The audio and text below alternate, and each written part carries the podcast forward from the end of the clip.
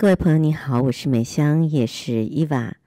今天我的书房要介绍的一本书，是我非常非常喜欢的一本书。嗯，只要我有空，或者是偶然想起，它都会是我首选，想要重看的一本书，叫《爱因斯坦的梦》。可能你已经有了这本书。那么这本书的作者是艾伦莱特曼。当初我买这本书的时候呢，真的是一个机缘，因为爱因斯坦的相对论，我这个似懂非懂，或者是说根本就不懂，所以我很担心这本爱因斯坦的梦我会看不懂。但是等我把这本书读完之后，或者是读了他第一个故事，我就开始发现到，我好像开始懂得什么叫做相对论。那么，这本爱因斯坦的梦是一九四八年出生在美国田纳西州的孟菲斯，也就是普林斯顿大学物理学士、加州理工学院物理博士所写的第一部小说。可是，我个人却非常、非常、非常的喜欢。那么，他是把这个时间的概念，也就是把爱因斯坦的时间概念，通过小说来表达出来。然后呢，他的写法非常非常的特别。呃，他做了总共有呃几十个梦。现在呢，我就念其中的几个梦，啊、让你能够了解到底爱因斯坦的梦究竟。跟时间有什么关系？现在我就来读第一个梦。假定时间是趋向自己的一个圆，而世界重复它自己，完全准确的，且是永不止息的。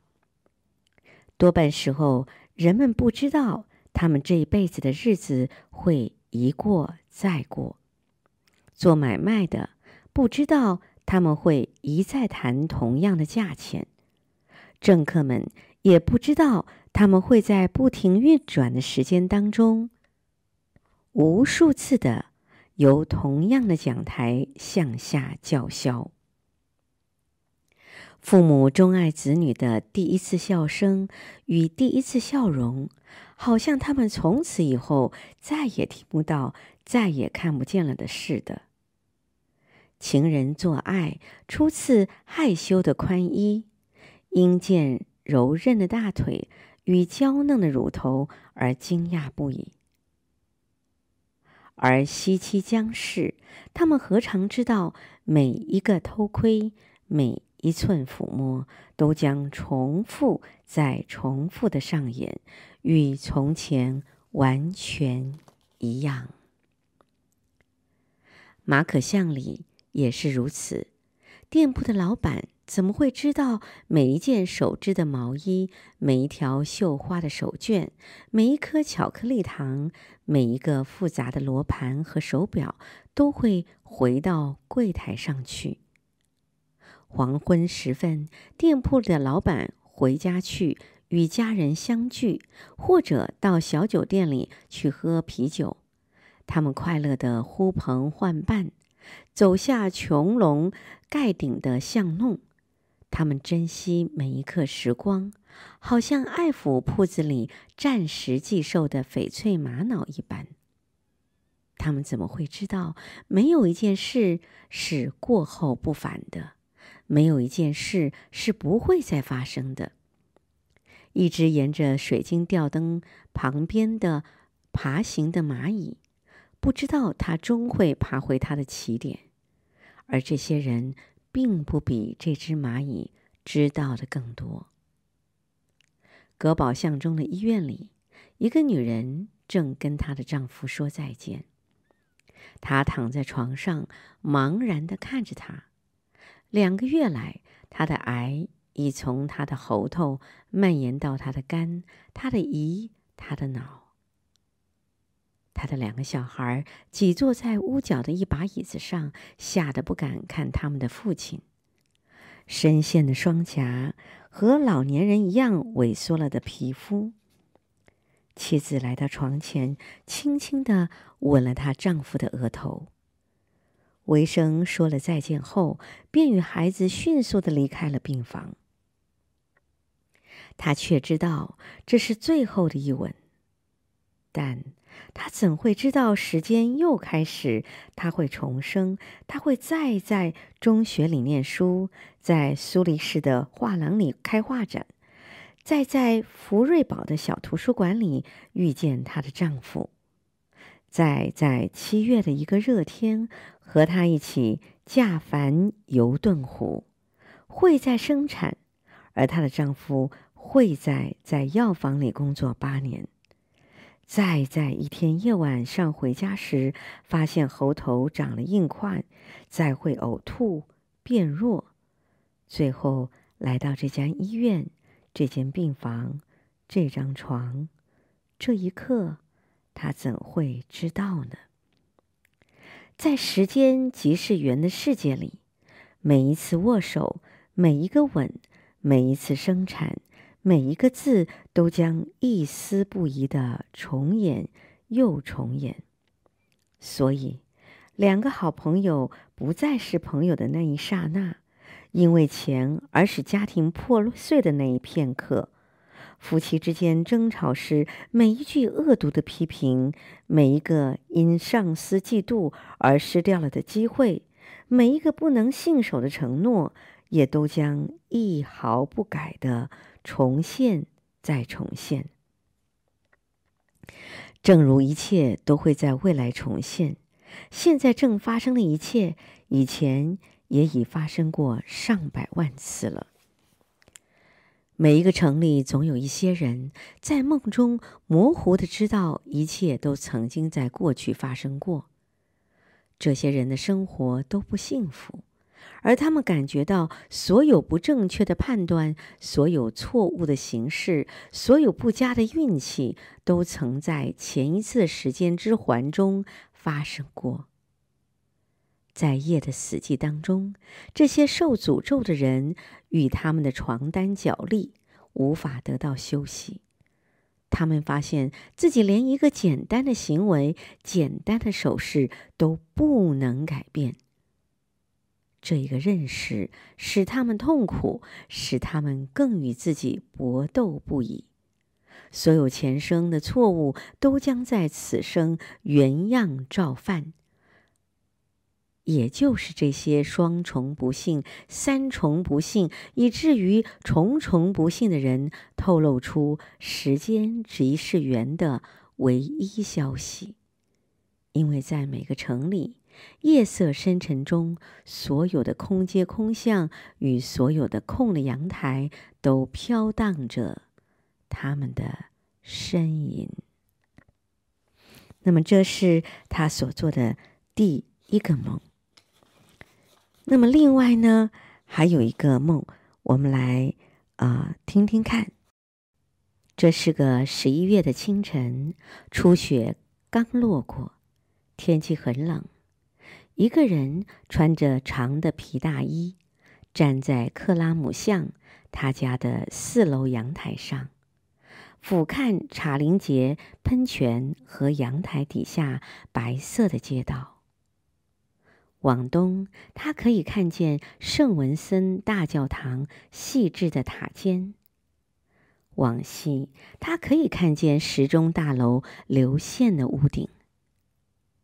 但是这个人既不望东，也不看西，他在凝视雪地上留下的一点红痕，一顶帽子，并且他在沉思：他应不应该去那个女人在福瑞宝的家？他双手紧抓着阳台的金属栏杆，放松又抓紧。他该不该去看她？究竟？该不该去？他决定了，不再去看她了。这女人既霸道成性，又延平成习，可能会让他的日子过得很悲惨。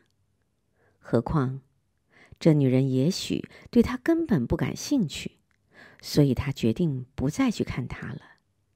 相反的，他转而和同性的朋友作伴。白天，他在药房工作的非常辛苦，辛苦到几乎注意不到那位女妇里的存在。晚上，他和朋友去克河巷的小酒馆喝啤酒，也学做一种干酪面包。就这样，他过了三年。他在迪士德的服装店中遇到了另外一个女人，她很和气。慢慢的，慢慢的。如此有了几个月的时间，一年后，这个和气的女人来到伯恩与他同住。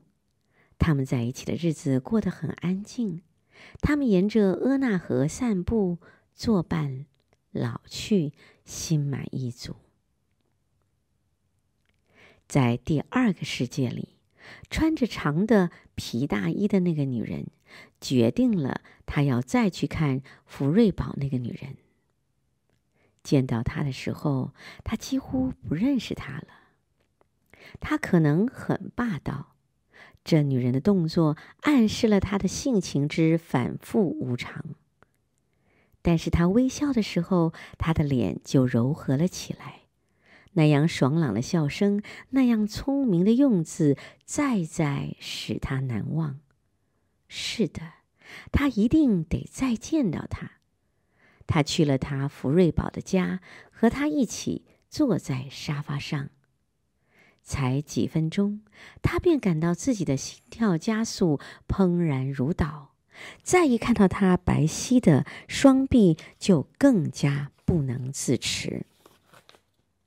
这女人说服他搬到福瑞堡来，他辞去了伯恩的工作。而到福瑞堡的邮局上班。男人为了女人而燃烧自己的爱情。每一天，他中午回到家，他们吃饭、做爱、吵架。女人抱怨需要更多的钱用，而男人恳求她原谅。他向她执锅、丢碗、甩瓢、砸盆，然后他又回到邮局。这女人威胁要离开他，但是并没有离开。他为她而活，即使是伤心，也是快乐的。在第三个世界里，他还是决定要再见到她。他几乎不认识她，他可能很霸道，他的动作暗示了他的性情反复无常。但是他那样的笑眼，他那样的笑声，那样聪明的用字，是的，他一定得见到他。他去了福瑞宝的家，在门边见着了他，在他厨房的小桌上与他一块儿喝茶。他们谈他在图书馆的工作，也谈他在药房的。一个钟头以后，女人说她得出去帮一个朋友的忙。女人跟他说再见。他们握手。他奔波三十公里回伯恩，在回程的火车上，他觉得空虚。他回到了克拉姆巷的四楼公寓，站在阳台上，凝视着雪地上的一点红痕。一顶帽子。这山庄自相连续的事件，实际上是同时发生了。因为在这个世界里，时间有三维，与空间一样是立体的，正如物体可以向三个方向直垂的移动：一横、一直、一高。此物极可能参与三个互相垂直的未来，每一个未来都朝着不同的时间方向移动，而每一个未来都是真实的。每做决定的那刹那，不论是去福瑞堡看那个女人，还是买一件新大衣，世界即一分为三。同样的人，在三个不同的世界，有其不同的命运。在时间里，有无限多的时间。这些人主张做决定，时宜轻松。他们辩称，既然所有可能做的决定都在现实生活里发生，那又何必看得太严重呢？在这样的世界里，一个人怎么能够为他的行为负责呢？另外，有些人则坚持做决定的时候要小心，而每一个决定都要全心投入，因为没有奉献势必造成混乱。这样的人，只要明白了所做的决定的道理为何，就能安心的活在互相矛盾的世界里。所以我非常非常喜欢这本书《爱因斯坦的梦》，介绍给你，希望你有空也可以去看一看。